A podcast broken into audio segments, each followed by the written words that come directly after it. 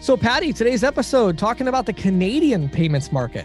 Really interesting. I mean, I don't think we've we've really haven't examined this before, no. and there's and for me, I found it quite enlightening because I knew that it was a lot different. I didn't realize just how different it was.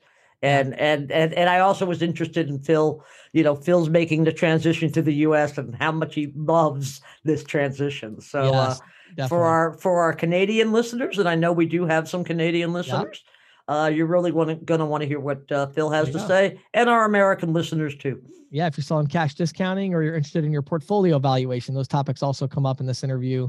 Um, yeah. And then Patty, tell us about the insiders report today. Uh, we're just talking about PayPal. You know, PayPal's the ultimate disruptor in the payment space, and uh, they're disrupting their their fee schedule. So uh, yeah, stick around and listen to that. And then James, you have some really good insights for uh, for managers. Would you um, like to just yeah, you know, our folks about that? Yeah, I think as we're coming out of the pandemic, you know, there's a lot of salespeople that are lacking motivation. Uh, they are still sitting at home. They don't want to go prospecting. They're looking for that magic formula. So today, really, I just talk to managers and give you some tips about how do we help these individuals set uh, goals, uh, whether they're 1099 or W2, and we can hold them accountable, get them motivated, and get them back out selling. And so uh, we talk about a lot of ideas with that today.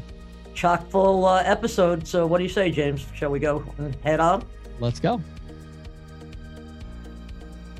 Welcome to the Merchant Sales Podcast. Hey everybody, Patty and I are here today with Phil McHouston. He is the president of Wholesale Payments Direct. How you doing today, Phil? Doing very well. Nice to meet you both. Awesome. Well, yeah, thanks for jumping on with us. So, um, a topic we've never covered before on the podcast. We're going to talk about the Canadian payment space and kind of comparing that to the U.S. market a little bit. And so, Phil, I think it'd be really helpful for our listeners before we dive into all that that you could maybe give a little bit of your story. I know we had an interesting conversation recently. Tell us about how you got into payments there in Canada, and then maybe a little bit of a high level of of your rationale and your shift into the U.S. market. Sure, absolutely, and thanks again for having me on. Um, I got in the business about 15 years ago uh, approximately. And uh, I started in the U.S. market. Actually, I started with a company called uh, as an independent agent with uh, United Bank Card.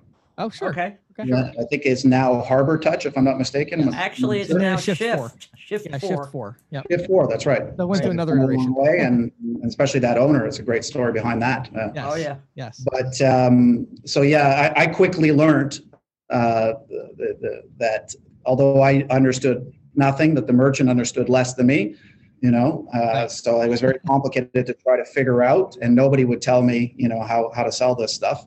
Anyhow that's a whole other story but bottom line is um, yeah I, I, I, realized very quickly that i couldn't afford uh, to do this business on my own if i wanted to do it from a management invest in something from a management standpoint and scale it up.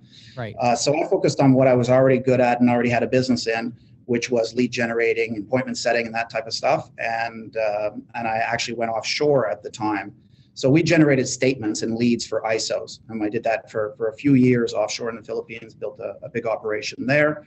Uh, and then I, uh, when that kind of crashed and burned after everybody uh, kind of got turned off to outsourcing, uh, I got introduced to the uh, Canadian market here for, for payment processing. And uh, lo and behold, in the Canadian market, there's there's leasing, so there's some upfront money to make. Right. Offset the cost of acquisition. The profit margins were a little bit larger because it was less competitive. Right. Um, so it was I don't want to say a virgin market, but it was but it was pretty near. And uh, how, so it was a great. Ago, how long ago was that? That would have been what, 10 years ago or so? That must have been, yeah, about 10 years ago. Okay. Mm-hmm. Yeah, about that. And uh, so I, I, I, basically, you know, did my same tricks of getting the, the statements in, the same type of a sales spiel and, and, and did that, got the statements in and, and uh, you know, made a sale and, and got paid on the leasing and, you know, and you know, Bob's your uncle. I was in business, you know, and then I just came off this big windfall too, so I invested in in, in that and built it up from my basement. So I went from uh, from my basement to uh, agent office uh, to an ISO office and registering with Wells, and then lastly in the Canadian uh, or the U.S. market, I should say. Uh, well, it looks it looks from here that you're on a high floor. So you went from the basement to the penthouse yeah, so, so to speak. No, I'm at my brother's office now. okay.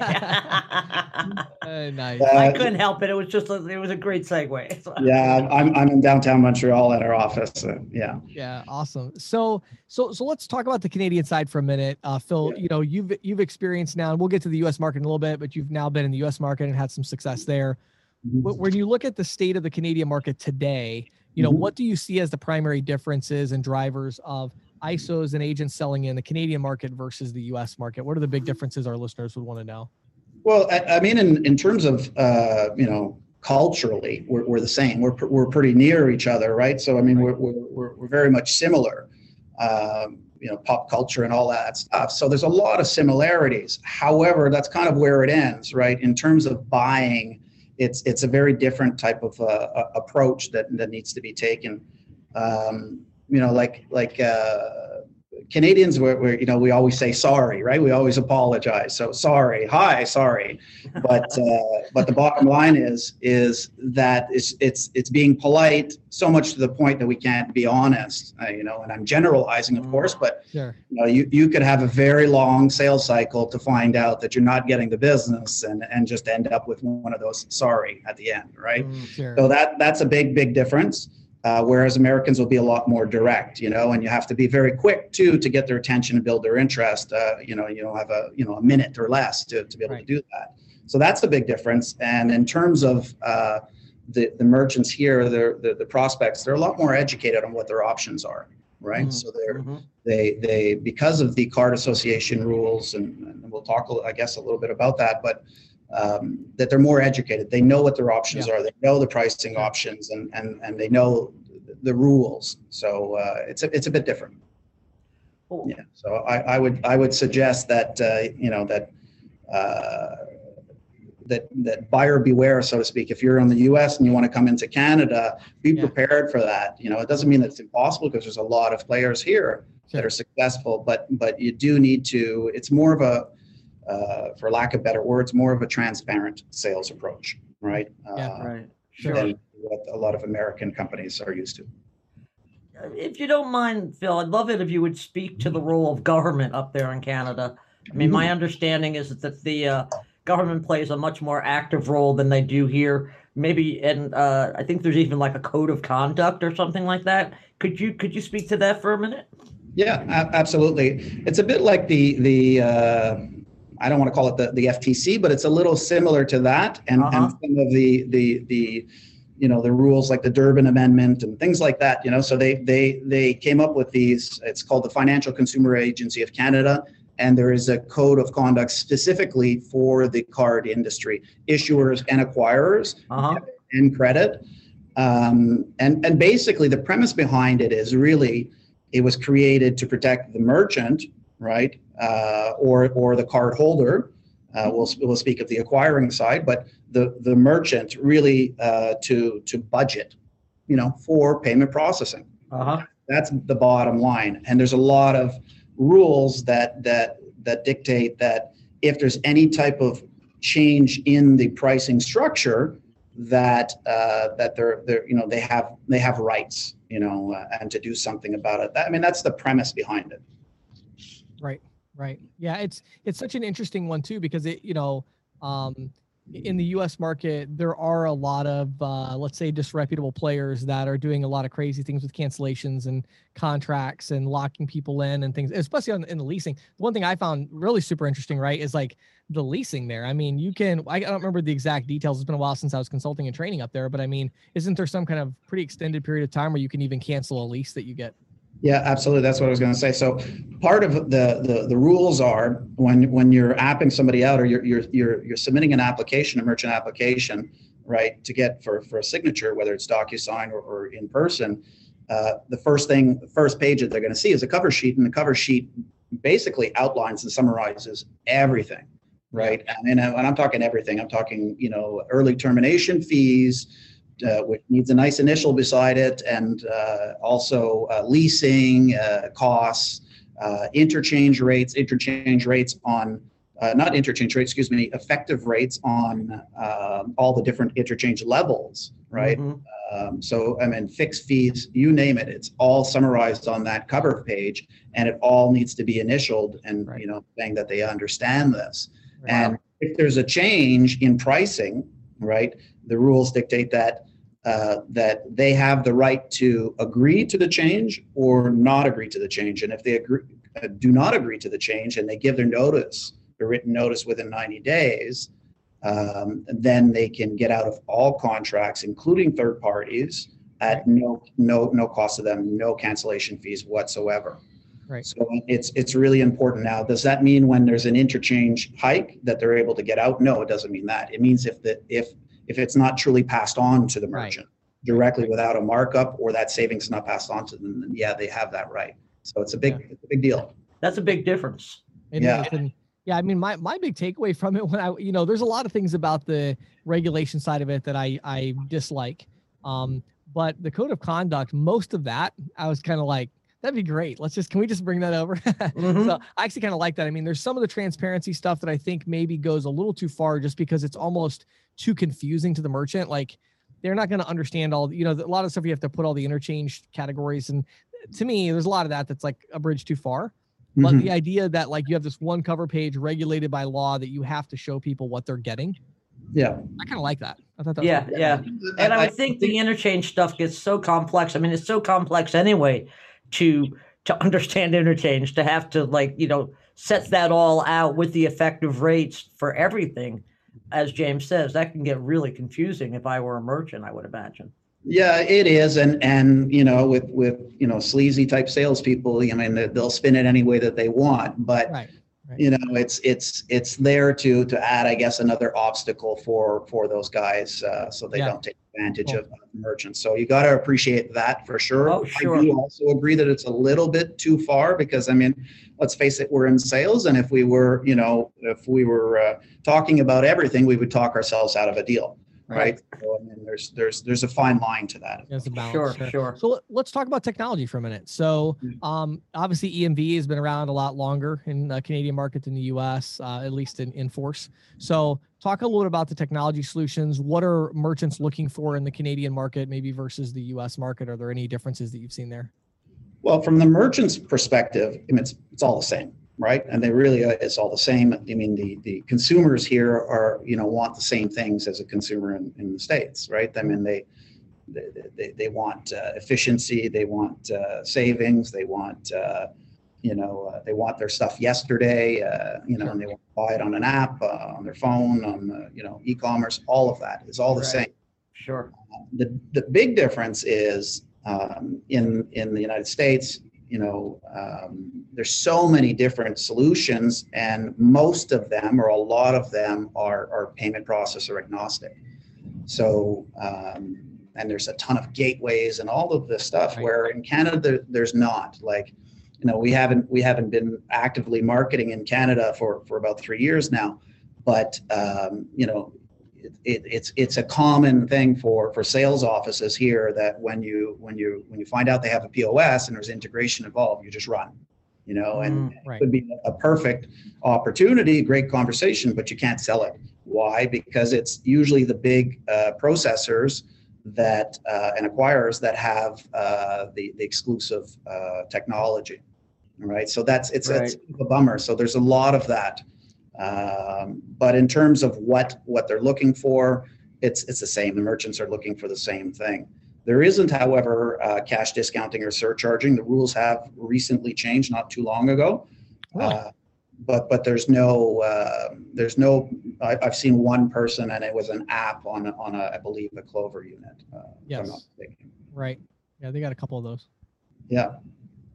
So that's I mean that, that's that's the that's that's the real deal with it here, and and you have to walk away from deals unfortunately unless you're selling for for Global or or Moneris, and Moneris doesn't take ISOs here. Right. uh, in Canada. Mhm. So let, let's shift gears a bit, if you don't mind, Phil, and and and talk about uh, your shift to the U.S. market. Um, I mean, you've already you touched on this a little bit, but what are the major opportunities you see here in the U.S. right now? Well, the first thing I love it. Yeah, I love it. I love it. I mean, we, we were when I was in uh, in the Canadian market. You know, I go to to Transact every year. I, you know, the Right. trade show. I, I, I mingle, a network, all of that, and I'm always keeping my ear to the ground and reading Mhm. trade magazines and all of that. And uh, I, I, you know, I couldn't wait to get back into the U.S. market just because of the sheer size of it, and right. because you know, I mean, you see in in the marketplace, you know, globally, period, how you know consumer behavior is changing. So, right. Well, I was always actively looking for something else. Uh, and and frankly, you know, here in Canada, it's kind of you know like if you're not doing something different, then it's kind of a race to the bottom, right, in terms of your margins. Mm-hmm. So uh, what we ended up doing was we ended up working with cash discounting. But I mean, the the you know there, there's a plenty of, of of you know opportunities that drew us there. You know, first off, the like I talked about the the the openness of the integrations for for POS systems and, right. and uh, you know, we've we've done some some e-commerce. We're doing that more and more uh, lately. So that's a lot of fun. That's a great opportunity, obviously, that we all know about. Canada, you know, globally, uh, it, it's great. Um, you know, there's B2B, which is another vertical that we're we're going after, and we're we're doing very well with uh, in the last year. And uh, last but not least, the the, the surcharging and the uh, the cash discounting, depending on what side of the fence you're on. Right. yeah which right. is a fantastic opportunity. Yeah, it really is. And, and, let's let's dig into that one a little bit. I know a lot of our listeners would be very interested to know that you know your model here. Correct me if I'm wrong. I mean, you're doing cash discounting entirely over the phone, right? With like different layers of of callers and stuff. If you don't mind, I know you can't share all your secret sauce with our audience today, but you know, give us a little bit of an insight. You know, what are some of the challenges you face with that model, and then kind of how is it structured? Is it a two tier call center? Like, give us a little context on that. Yeah, it's it's uh, it's definitely tiered. It's a tiered model, and and I mean I think it's a necessity even in traditional uh, yes processing when when selling over the phone, uh, you know, because you have to make a lot of calls. Right. So, uh, but bottom line is it's uh, it's uh, it, it, it took a lot of trial and error. That's that's frankly what it was. Sure. A lot of trial and error, and and and pockets to be able to to to get us to where we're at now. Yeah. Uh, the big the big difference is, I mean, with traditional uh, processing, when you're selling over the phone, you know, you, there's a hard qualifier, right, with the statement.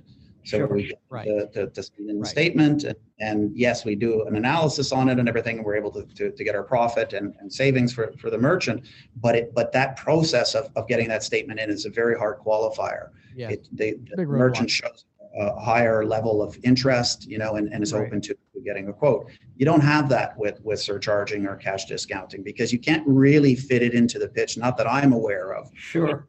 And and everybody's interested in, in saving 100% of their fees or near virtually all right. of their fees, right? So I mean, you know, where is the qualifier and where does you know uh, the buck stop? Where where you have to kind of fire your your, your prospect, right? Uh, so you know, really, what it boils down to is is exactly that. You know, I mean, that's that's the biggest thing that we learned, and it took us a while to learn that. Is that um, that even though a, a, a, prospect likes the idea of it, it doesn't mean that they're going to switch and that they're ready. You know, right. to to pass that fee on, right? right? And it's great that it makes us money, and it's great it saves them a ton of money, but it still doesn't make it so right? They're not right. ready to do it. So you have to be able to it takes a good salesperson right one that has very good qualifying skills and, and listening skills and be able to fire your prospect that's really what it takes yeah. you know uh, and then when you have somebody that that's truly desires selling this or uh, purchasing this right and they're on the fence then the the second part of it which was also you know a big part of it for us was you know the trust and uh, reputation you mm-hmm. know like they need to be able to trust you who's you know who's wholesale payments direct and and and you know why should i give you your business and why should i believe what you're what you're saying to us you know right right so that was a was a big part for us as well and and and we worked hard on at building yep. our, our, reputation and and uh, and uh, that was a, a real uh, deal changer yeah. for us well, i think i think this is such an interesting conversation because you know as we talk about cash discounting i'm i'm always reminding people that you know, there's this misperception in our industry right now that cash discounting has taken off primarily due to merchant demand. And that's really not true. I mean, merchants do like it once you convince them. The real reason it's taken off is because it solved so many problems for sales organizations. Um, in your case, you know, on the phone, the hardest thing about selling over the phone in the U.S. market, at least in my opinion, was always grabbing the attention. You you touched on it earlier how do you get somebody to stay on the phone with you for that first 30 seconds or a minute without hanging up right and cash discounting does that. You know, now does that mean to your point, does that mean it's easy to close the sale? No, it's still just as hard as it ever was, in my opinion, maybe even a little harder. But the the way the numbers game plays out is, of course, it's a lot more profitable when you do get a deal. Um, but also on the front end, just looking at the raw numbers, it's like you're getting so many more people interested initially that that even though the rest of it, the numbers are still playing out about the same, if not maybe even a little worse as far as actually getting them across the finish line. But you are getting a lot more people interested and kind of like more in the top of the funnel um, which makes it uh, you know really really exciting. So um, I love it. I think it's um, I think there's a lot of opportunity there. I think surcharging has a lot of opportunity. You know, one of the other things that you know we keep kind of shifting gears here, but you know one of the topics that I thought was interesting from your experience, Phil, is portfolio valuations because. Mm-hmm you mm. know, right now with surcharging, with cash discounting, you know, there is a lot of uncertainty and, you know, B2B and everything else. Mm-hmm. Um, talk a little about your experience in portfolio valuations. A lot of our listeners, that's really all they're trying to do. If you really drill down, they just want to build a profitable portfolio. So talk about portfolio valuations and some of your experience in that area. Yeah, so um, you know that's always been part of our, our business because I'm, I'm, I'm self financed. I've always done this uh, on my own and no outside financing. Right. So, you know, throughout the years, uh, or the decades, I should say now, yeah. Uh, you know, I've I, I learned how to to negotiate uh, my portfolio and use that to leverage, you know, to grow my business. Right. And um, and in that process, built up a, a very large uh, or, or, a strong uh, buyers network. Right. And that was one of my concerns as well going into into the states was, you know, uh, with this particular product, which is right. our primary product, the right. the cash discount surcharging, and uh, you know how will our our our our network how are they going to react to this and and and what is the value going to be and you know listening to some of your podcasts and and reading some industry magazines on on you know articles on that um, i was unsure myself right yeah. Uh, what i've learned was uh, at least with our network right? That that there is no difference you know to, to, you know they have the same valuations and maybe even more frankly because they're they're they're hmm. really juicy files right? Let's face it. Yeah yeah. So uh, and in my opinion you know and according to to to uh, our buyers uh, you know cash discounting and surcharging is here to stay right? It's not it's not a flash in the pan that's going in right. way so they're they're they're comfortable investing in these uh, in in this vertical and uh, now with that said what's important though too is like with traditional you know if your attrition is is is terrible right and you right. lose a, you know a ton of clients uh, you know in a three month mark or two month mark or, or six months or whatever yeah. you know same is true with this you know and in fact i think it says more i mean it's it's more of solid investment frankly because with with uh, surcharging i mean the only way you can mess this up i mean they're not going to switch if if the, right. you know they switch with you, they're not, they're not going to leave again to a com- competition. You know, even right. if they can save a half a basis point. Uh, right. For, for their customer, they're just not going to do it. Like uh, the only reason Such they would do it is because of customer service, right? Customer service or or, or, or technology problems or something like yeah. that. So it's a solid investment. Our network, you know, loves it. Uh, you know, they're, they, we've had no problem to, to, to fund our growth, and we've needed to. Sure. You know, uh, like any other uh, small to medium sized business to, to continue to grow. But my my my point is is the customer service needs to be strong, and as well in the sales cycle, right, is to control the the the customer, uh, you know, the merchants' expectations, right? I mean, if you're selling this and saying you're you're going to you know try it out for two weeks, you know, I mean, you're giving them an out. It's going to be a weak sale that's going to end up being problematic right? But if you if you control the expectation and say, listen, your customers are going to be unhappy, right? right? Nobody likes to pay more. But if you stick with it, you know, for, right. for, for two, three months, you'll see that the dust will settle and you'll be okay. And right. of these fees. And if you do that, you're going to have a solid uh, portfolio that is going to be a, very appealing for, for an investor. Love it. Love it. Well, I tell you what, let's do. Um, I still have one more question for you, actually, Phil. But before we get to that, could you share with our network? I know a lot of them, a lot of individuals listening, you know, they're looking for how do I get that portfolio evaluation? How do I find a qualified buyer? Um, where would you send them to actually learn more about that opportunity to get a valuation of their portfolio and get it sold? Yeah, so uh, you could go to myportfoliovalue.com. It's myportfoliovalue.com. Uh, you can fill out a form. You could also email me if you'd like, uh, phil at wholesalepayments.direct.com. um, you know, we'd be glad to, to give you more information and you know, guide you in the right uh, direction if you need help with that. Awesome. And that, that email, one more time, you said it was phil at wholesalepaymentsdirect.com. That's right. It's P H I L at wholesalepayments plural direct.com. Awesome. So last question, and then we'll let you go today, Phil. Um, I'm sure there's going to be ISOs that are listening that are in the Canadian market. We do mm-hmm. get some listeners in Canada, about 5% or so.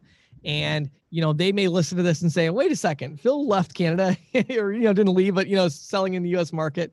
Um, maybe we want to do the same thing. Any parting words of wisdom that you'd have for your fellow ISOs there in Canada that are thinking about going from the Canadian? We talked about going from the US to the Canadian side. What about mm-hmm. going from the Canadian to the US side? Any words of wisdom there?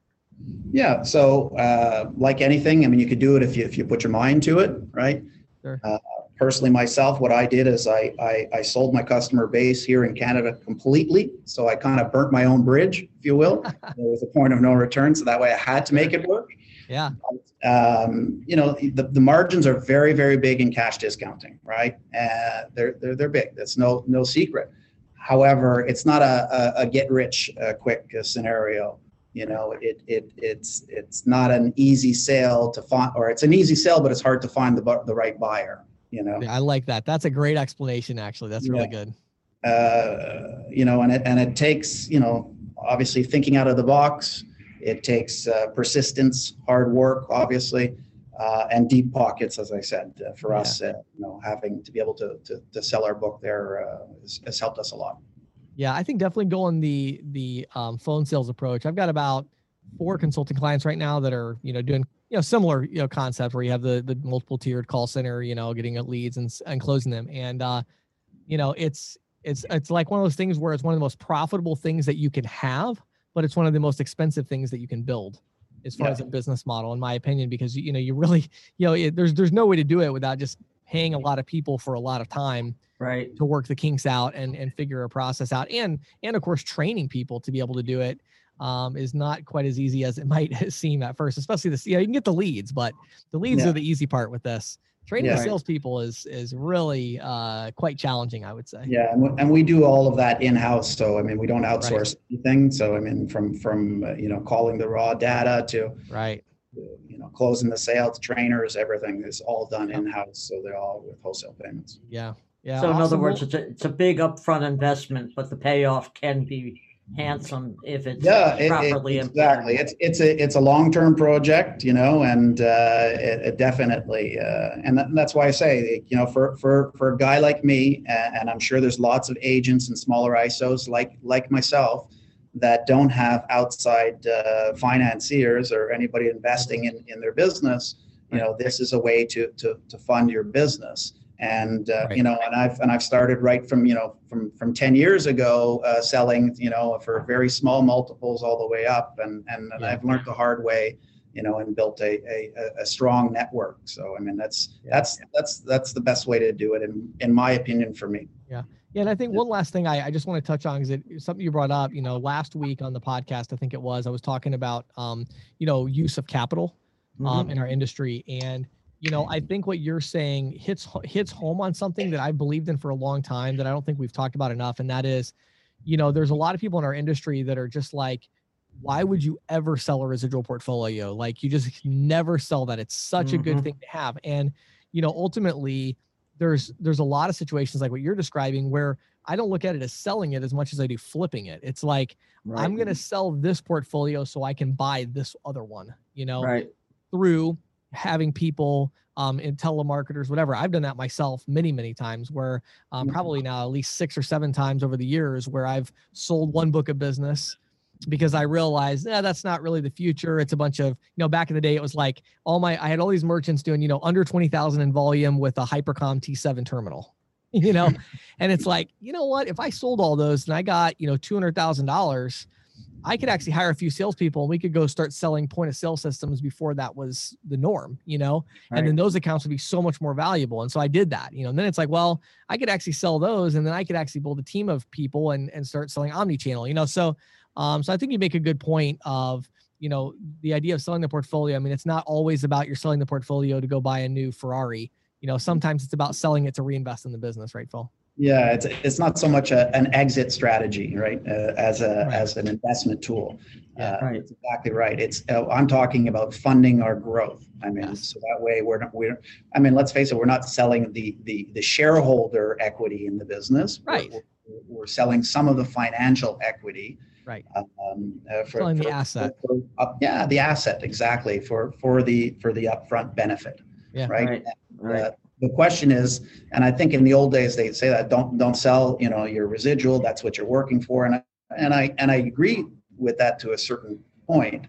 I think that uh, depends on what the deal is, right? So I mean, if yeah. if you're getting a small multiple, then yeah, that's you know, it's not going to take you very far, right? Right. But right. yeah, if you can get a, a, a good deal for yourself and have uh, somebody that has your back in order to get that good deal for you. Right. Uh, and you use it, you know, to fund your growth and reinvest, uh, like you yeah. said, the capital, like your last podcast. You know, I think that's a that's been our our success. Awesome. Well, Phil, I'm sure we could talk for a lot longer about this, uh, but uh, it's really been great having you on the podcast. I appreciate you sharing your insights uh, on the Canadian market and, and as well cash discounting in the U.S. side and, and coming over. So thanks so much for jumping on and joining us today. Yeah, really informative, Phil. Thank you so much. It's my pleasure, and thank you very much for asking me. And uh, yeah, that's great. And I hope we, we speak again sometime in the future. I'm sure we will. So, Patty, one of the great things about our sponsor, Valor Paytech, is this omni-channel approach. Um, mm-hmm. There are so many merchants. Uh, I was just talking to one of the head, uh, one of the top executives at Valor Paytech actually yesterday, and we were talking about how he had an experience where he was talking with a um, a construction uh, contractor. Uh huh and this construction contractor the way that he was doing business is he was you know getting a call. He would set up a you know very expensive project. Right they would go and complete this project. It's usually a one day project. They'd complete the project. Then afterwards his team would reach out and try to get payment over the phone. Oh oh and you know, this executive at Valor Paytech was saying use Valor Paytech, you know, because the e-invoicing, all of that, right. which is, is so simple and seamless with that system that it's like, hey, you can have a terminal and you can have e-invoicing, and it's all going to be under one mid. It's going to work seamlessly. You're gonna have one dashboard to see all your payments. Right. You'll know which invoices have been paid, which ones haven't been paid. So I think some of that simple stuff gets lost on uh, salespeople in the industry a lot of times. Of mm-hmm. you know, go after a, a, an industry, and uh, you know, a lot of times we're so hung up with you know which pos solution and and all the complicated things and really right. you just need to talk to people. How are they processing payments? Where are the pain points at? Um, i had a very similar experience. I'm working right now actually with the company that installed an air conditioner for me. Uh-huh. um, they have yet to receive payment from me because they want to set it up to do credit card payments. And i uh-huh. said i'll help you set that up. I'm probably going to end up paying with a check because it's it's taking a little while to get going. But they were doing the same thing and they were charging a 5% fee to take cards and I was like, hey, we can do cash discount. We can set it up a little bit less than that, be more realistic for your customers, et cetera. So there's a lot of opportunity out there still in the payment space. I'm, I'm oh, amazed yeah. as a consumer, especially with vendors. I'm amazed that there's such a big opportunity in payments still with these companies that just are not doing it the right way. So well, you know, it, it blows my mind because I've had several occasions, uh, you know, plumbers, yes, uh, yeah. and builders right. and electricians yeah. And you know, and I and I'm always telling them like, you know, you could do this much more efficiently. Yeah. yeah. Than what you're doing. I mean, I I had an auto mechanic the other day and it was like, how do you know, how do I pay you? Right? Yeah. Oh, can you give me a check, please? And I I watched my bank account. It took five days for that check yeah. to clear and then he had to drive to the bank and all the opportunity costs he lost all that stuff right. and everything like that. So and and you know so yeah. there's a lot of things out there and i think if you just talk to these guys even yeah. and and, and it also strikes me doesn't it i think with, you would agree james and what valor can help with is you don't have to do any kind of fancy footwork. Right you know right. it doesn't matter what the industry is there's a this solution is going to work. Right. And if you want to do cash discounting it's a no-brainer. Yeah, on the on the e-commerce side and on the physical location. So both ways, yeah. Definitely head over to ccsalespro.com slash valor V-A-L-O-R and show our sponsor some love. So it's again ccsalespro.com slash V-A-L-O-R. This is Questions from the Field, brought to you by ccsalespro.com, the leader in merchant sales training and technology.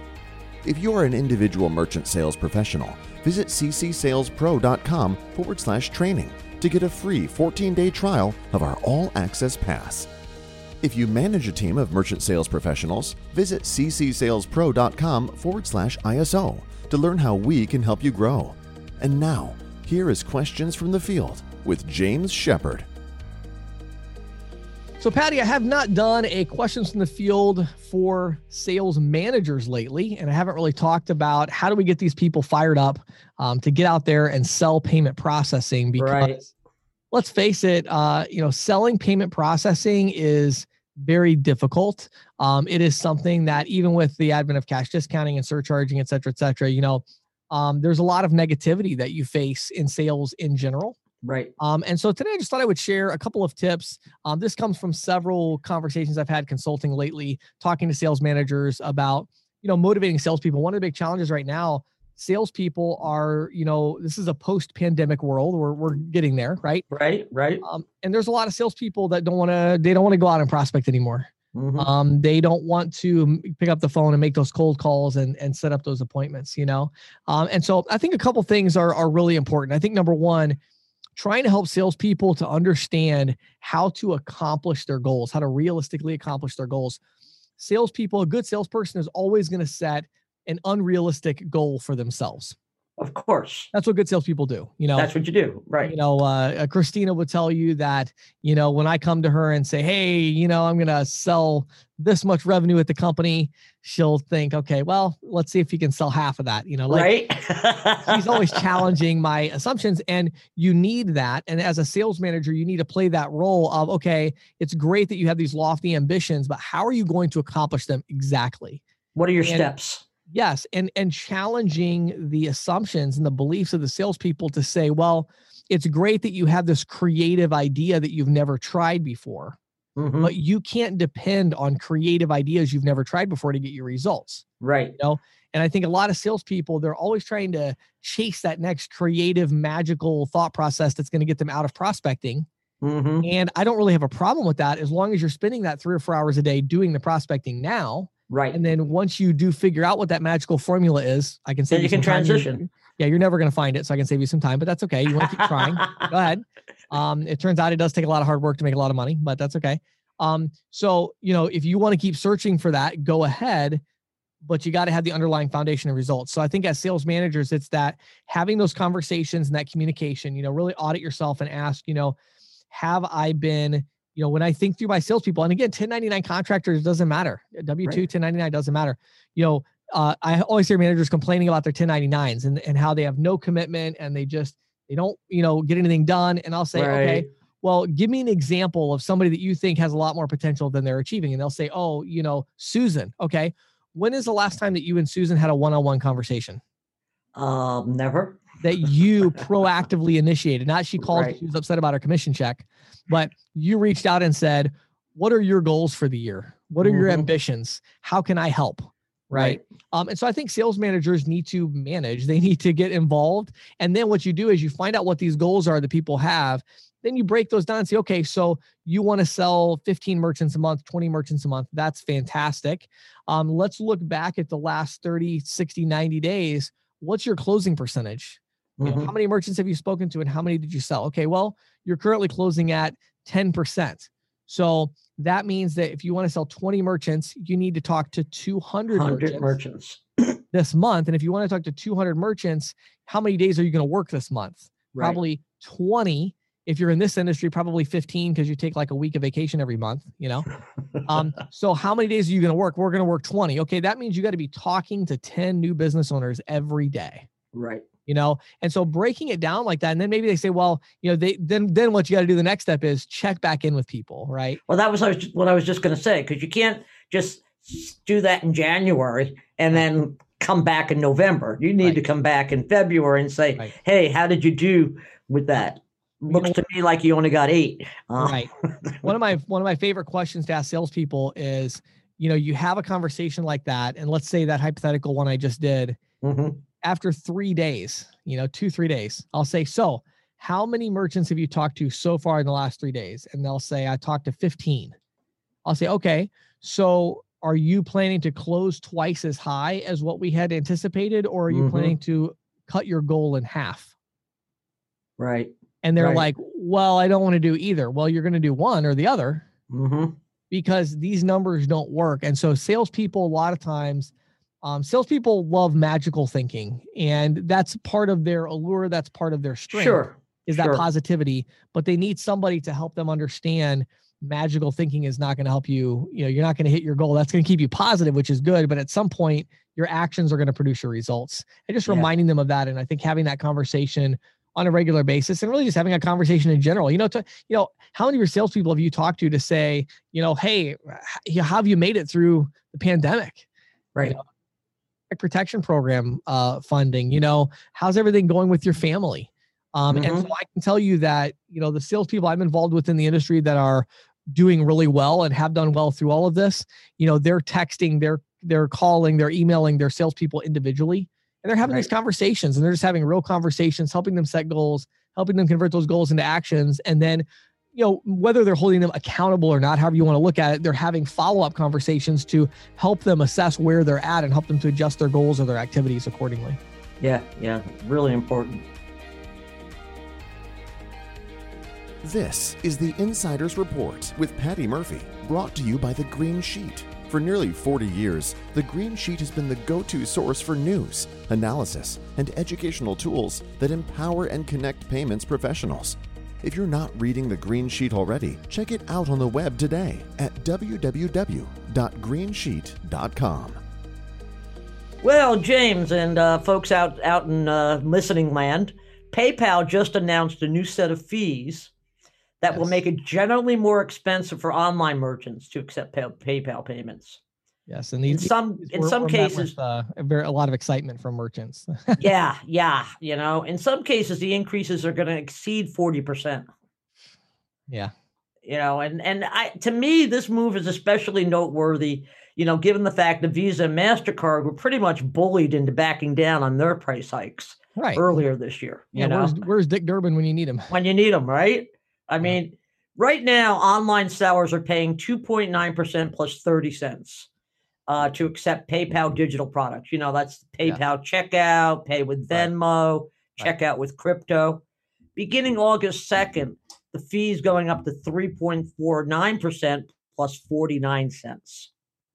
I mean it's just insane. It really is. Isn't that insane? I mean that that's that's a 78 cent increase or almost or 24.3 i did the calculations.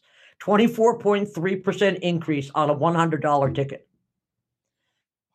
That is And, crazy, uh, crazy, crazy and a uh uh, the fee for a 10 for online purchase is going to jump from 59 cents to 84 cents which is a whopping 42% hike wow that is Um, crazy yeah i read a little article about it but i didn't that is- the you know- actual numbers that's crazy Yeah, I, I, it's funny how somebody called me when I was trying to crunch the numbers earlier today. I'm like, no, Yeah. no, I'm crunching numbers. This is like so. Right. It was so Yeah. out of out of out of norm that I kept saying no. This I couldn't have this right. I got to do this again. All And it just it was like 42. so just i'm sorry just to clarify so you're saying these fees that you're talking about are associated with merchants who want to accept any payment using paypal or merchants who want to accept a paypal payment merchants who want to accept an, a PayPal payment, they're actually this is kind of like the paypal interchange in a way right PayPal interchange. Now, for the if you're if they're accepting Visa, Mastercard, Discover, any of the branded cards through Yes. PayPal, right it's actually going to go a little bit lower. oh Um, okay okay. Online sellers processing these through types of payments through PayPal um, can opt. Uh, what is it? It's two point. Hold on a second. Two point five nine percent plus forty nine cents. oh man that's down Yeah. Well, it was two point nine plus thirty. yeah so depending on your average it's- ticket size Depending it's on your average, and I did a bunch of little. There was a couple where it inched up a few, and a couple Right, where it mostly went down a down, a little few, bit, but it's mostly down a little bit. Huh, Um, wow and they can also opt for chargeback protection uh, for a higher fee, of course. And that Sure. fee, so if you want chargeback protection while accepting a Visa, et cetera, it's 2.99 plus 49 cents. So that actually goes up a little bit because it was Mm. 2.9 plus 30. Now it's 2.99 plus 49. Um, You know, Patty, I've kind of lost track of PayPal a little bit. So, so PayPal is still the parent publicly traded company or, or are they owned by somebody? Do you know? No, they were owned by eBay for a long time. Yeah. Okay. And then eBay s- sold them about four or five years ago. Okay. So now PayPal is just PayPal, PayPal. publicly, publicly traded. I'm? Publicly traded. And I will tell you, I follow their stock because I like to follow all kinds of payment stock. Yeah, sure. Uh, they have gone up, gosh, from when I first started following them, they were trading at about $40 a share. yeah. Now they're at $250 a share. Wow. Yeah. So, like, if you bought 100 shares at 40, you know, you're looking at about a thousand percent Mhm. increase in your investment, something around there. I was doing that numbers earlier today, but I Mhm. think it came out to close to a thousand percent hike. Yeah. Um, and here's the other interesting thing is it used to be with PayPal that um, whether you were using a PayPal payment function, you know, feature Mhm. or a credit card, it was all the same. Right. Right. So now they're stripping that out. Yeah, now they're but because they've now got I think it's you know, you watch these big companies and in some ways it's sad a little bit to me to see them where they you can tell that they reach that point where it's not about growth anymore in terms of Right. acceptance. I mean, of course they have those functions and they have, you know, those departments, but you know, it's like, okay, we got to increase our profit. We're just going to have to get more money from the people we already have. Right. Um, and I think that's unfortunate. You know, it's it's the reality of the marketplace and capitalism, but that just goes to show that PayPal has kind of become the uh, dinosaur, and you know, Well, yeah, and, and especially because you know it it became you know early on everybody knew they were losing money hand over fist. right? You know because everything you know they were doing Yeah. so, things so cheaply. You know, like take an example. Here's a good example. They introduced touchless QR payments last year, and it was for the first six months no fee. Right. Okay. Right. So now if it's uh it's a it's uh 1.9% plus 10 for transactions over $10 Hmm. uh or 2.40% plus 5 for anything under $10.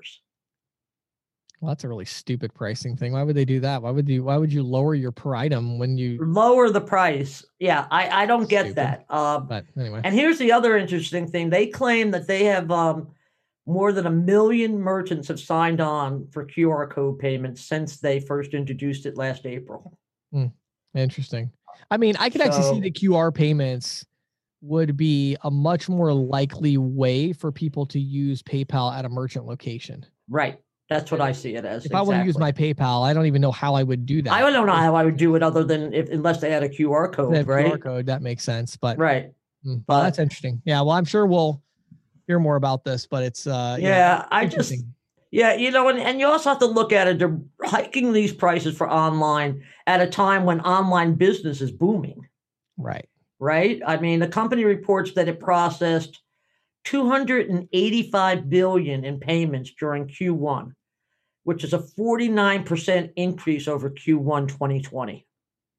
Wow, that's huge. That is huge. Yeah. And they had, as of Q1, they had said they had 392 million active accounts. Hmm.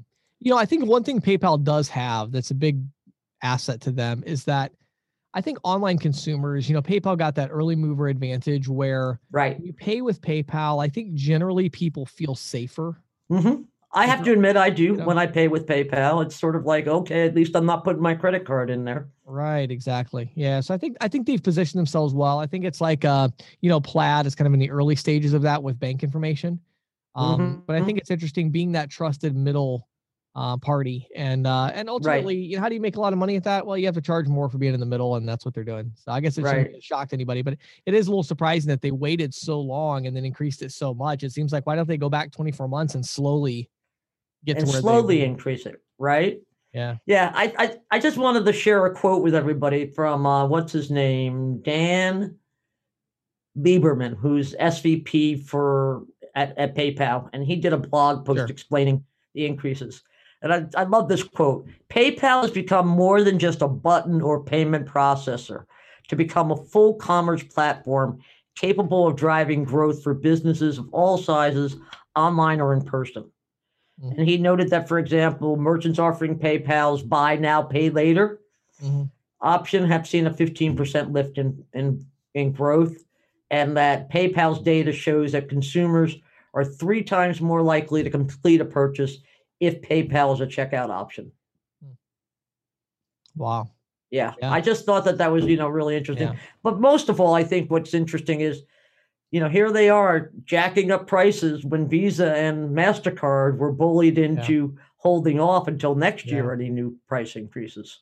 Yeah, it just makes you wonder, you know, how long is it going to be before, uh, you know, Congress sets its sights on processors mm-hmm. Mm-hmm. and says, well, why are we spending so much time, you know, bullying Visa and MasterCard and the big banks when that doesn't really matter if the processors are going to increase rates to the merchants. Mm-hmm. That's that's ultimately going to be the determining factor. So um, it's interesting. Definitely. I think it'll be interesting to see how it plays out and see, you know, every time something like this happens, whether it's Square, PayPal, or, you know, it's funny we're talking about them as if they're so evil when obviously Fiserv and everybody else in our our side of the pool is right. doing massive regular price increases as well. So sure, um, it's the nature of the beast. But I think it will be interesting to see how long that behavior lasts before it does get the attention of Congress and they decide to mm-hmm. take some some type of action.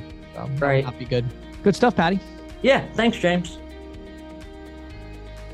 This episode of the Merchant Sales Podcast was brought to you by Valor Paytech the technology company that is revolutionizing cash discounting and surcharging with innovative features like dual mid support, waive the fee options, and even adding non cash adjustment charges to tips. Now, all of this is made possible by a variety of technology devices and solutions such as gateways, tabletop point of sale devices, and features like SMS text messaging and e invoicing, all with cash discounting in mind. Valor Paytech bold ideas, smart execution, make sure you head over to ccsalespro.com slash valor, V-A-L-O-R, ccsalespro.com slash valor, V-A-L-O-R. Schedule your free demo today and watch videos and learn more about this amazing technology solution. Thank you for listening to the Merchant Sales Podcast. Whether you are an industry veteran, processing executive, or just trying to learn about the payment space, we appreciate your time. The Merchant Sales Podcast is a joint production of Greensheet.com and CCSalesPro.com, and we hope you will tune in next week for more information and tips on building your merchant services business.